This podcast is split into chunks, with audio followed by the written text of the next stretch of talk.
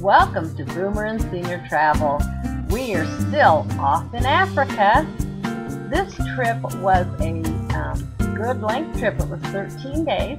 And so I have a lot of video and pictures to share with you and information on traveling in South Africa. South Africa, again, sounds like a place that might not be comfortable or might be a little uncomfortable for you, but it was just extremely well taken care of by the travel company that we traveled with.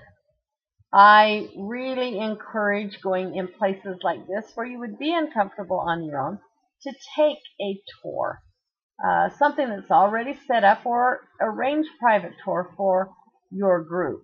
I think group tours are great because the price point is much more reasonable and you have other people to talk to and to socialize with. And to me that just it was really fun to make a lot of new friends on this trip. As we went on we were still in our last day. We went into kruger park in the morning and the sunrise is just about as beautiful as the sunset. I really enjoyed the trees. I think the trees in the landscape in South Africa, I don't know why, but I just that's something that I just think of when I think of uh, South Africa is areas where trees just stand out, like lone trees here and there in the grassy areas.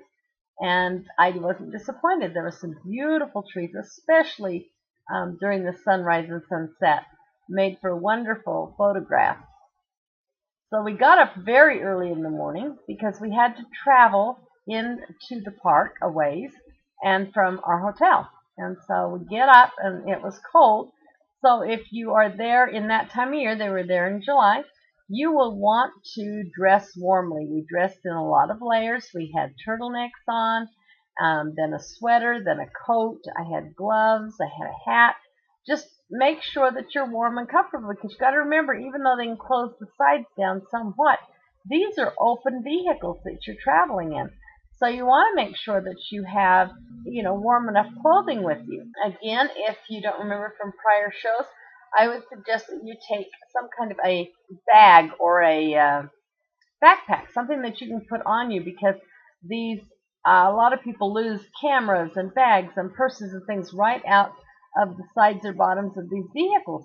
And so if you have some kind of a backpack, then you can put that on either frontwards or backwards so that you can have your stuff with you, like a snack or lip balm to keep your lips warm, uh, some water, your camera equipment, anything else that you might need, and especially in something that is waterproof just in case it's raining.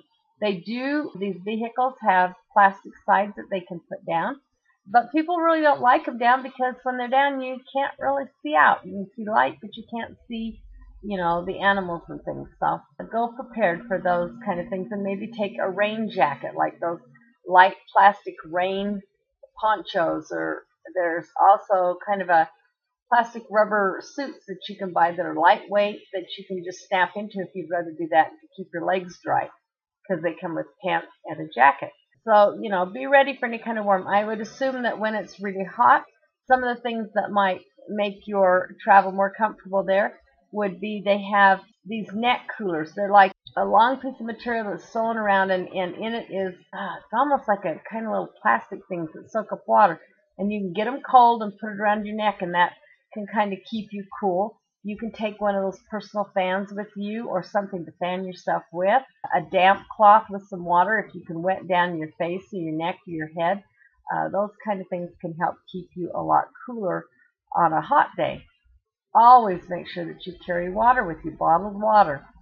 Uh, another thing, when you travel in countries, be aware of water.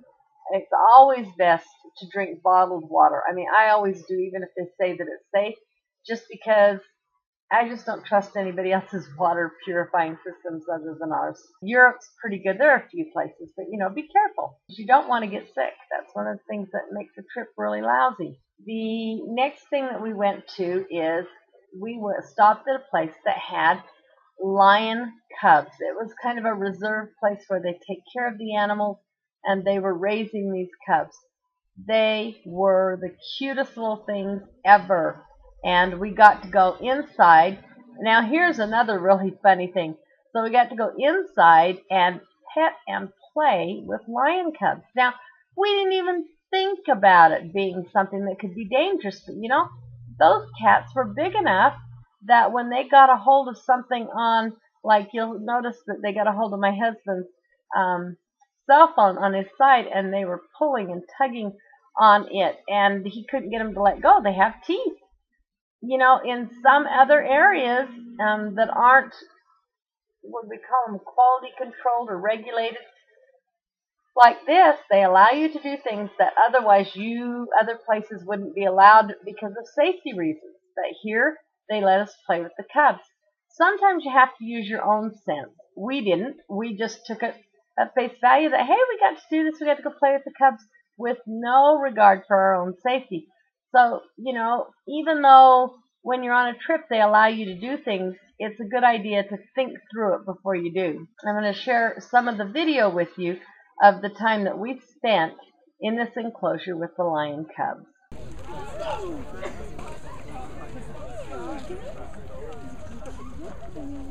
Pull him on your lap.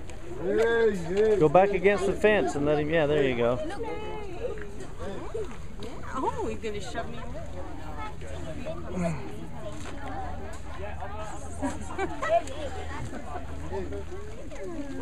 Hey, buddy. You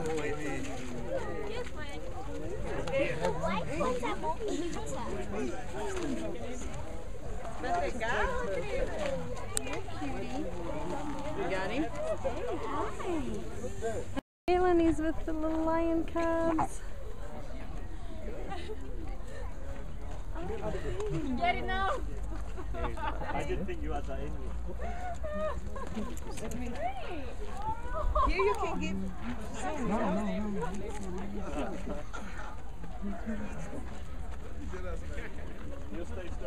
Play with him. Look at him. He's gonna bite you. He's gonna bite you.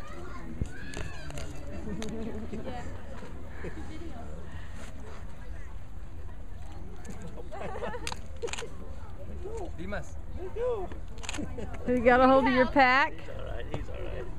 Olha que ele Deixa eu gravar pra você, Jimmy. Ô, tira, não, tira uma foto minha aí. Tá em cima. He's really interested in your Em cima, tira, só apertar. Em cima, só apertar. Qualquer lugar? Não, em cima. Em cima tem uma. É. Can't get very. Now that we've seen the, the baby lion cubs, you can see why you'd want to do it. It was so fun and they were so sweet. They allowed us five minutes to be in with them and play with them, and then we had to leave. So they would let so many people in a time. I think it was like uh, probably about 10 people. And then after they got done, and they would change the cubs back and forth. They had a bunch of them. They'd take them in and out also and rotate them so that, you know, they didn't get overwhelmed.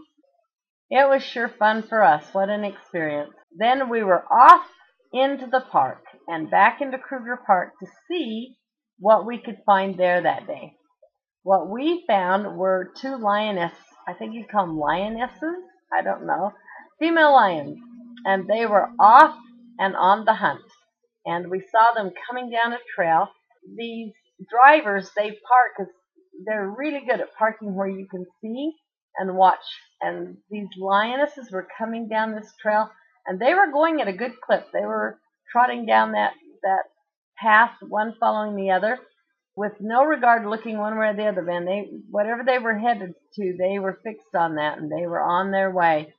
But what a sight! The other thing that I wanted to see so bad, I mean, it was probably number one on our list of the big five was a rhino. We wanted to see a rhino. We've always had a thing in our family that rhinos uh, were meant for charging ahead and getting ahead and doing what was necessary to get what it is that you wanted in life. And so we have a whole lot of rhinos all over our house, and they stand for, you know, charge, go for it, do what's necessary. There was a book I read once, and I still just love it, it's called Rhino Success by Scott Alexander. What a wonderful book. He talks about, you know, problems come your way, you just let them bounce off your inch thick rhino skin, and it talks about you as if you were a rhinoceros and how to succeed. And we've always kept rhinos around since we read that book, and they've just kind of been our little mascot for setting our goals and getting our goals. So we wanted to see a rhino. As we went along, the guides told us that if we wanted to see a rhino, one of the big um, hints as to where they were and how they track where they're going to be is rhino dung. They they kind of they go to the bathroom in the same place. They have almost what are lavatories. And so they're just in different areas and so they would see these and here was this dung pile and as the rhino would lead, the rhinos kick in it and it gets on their hooves and then as they walk through the dirt, um, other rhinos can come they can they can actually tell which rhinos have been there by the smell of their dung and then follow them. And so they can tell, you know, that's kind of like their marker. And, and so anyway, but it also lets the guides know when kind of by looking at it how long it's been since they've been there if they're in that area. We were really excited the first time we saw a rhino dung pile. And then we were looking and looking and looking.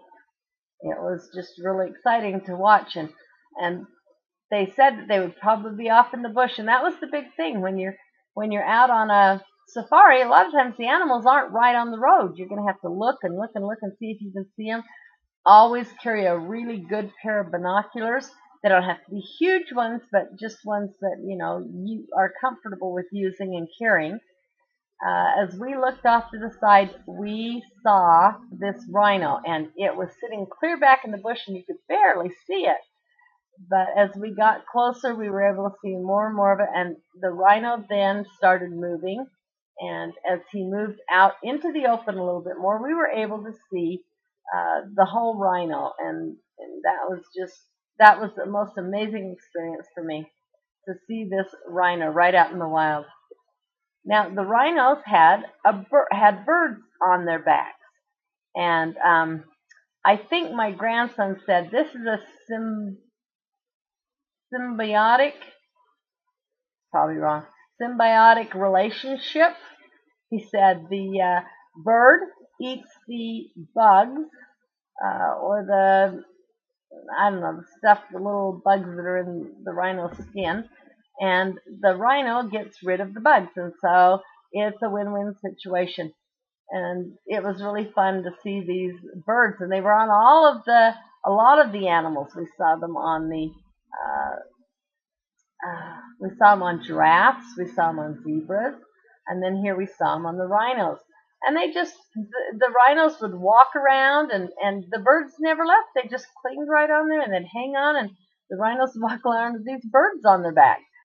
So the rhino uh, did what some of the animals did, which was really cool, and that is he slowly decided to cross the street, and our drivers just sat real still and there was several, you know, as soon as we'd see an animal, then of course they would call on the radio and then anybody else that was in the area would come blasting up there to, you know, get a look at whichever animals were uh, in that area that a driver had called in. Well, as we watched, the rhino came and he crossed the road. I mean, he he just kind of lumbered up the side of the road and he didn't even look at us.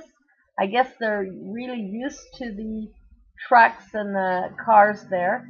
And he just moseyed on across the road and down the other side, and off he went back into the bush. But we got to get a re- some really close, wonderful looks at uh, a live rhino. Uh, I think these in this area are the black rhino. And the rhinos, again, as well as the elephants, have a real problem with predators, and the biggest predator being humans. Uh, it's just sad that people will kill these animals for their horns. Thanks for joining us at Boomer and Senior Travel. I'm Debbie Gerber. I'm so happy to have you join me. I hope that you enjoy these episodes from Boomer and Senior Travel. Used to be scattertravel.tv we have since niched down into more of a boomer and senior age group, although all of this information is good for everyone. We will introduce some of the products and things that I think will really help seniors and boomers as they travel, as well as tips along the way. Come to our website, boomerandseniortravel.tv. Thanks for joining us.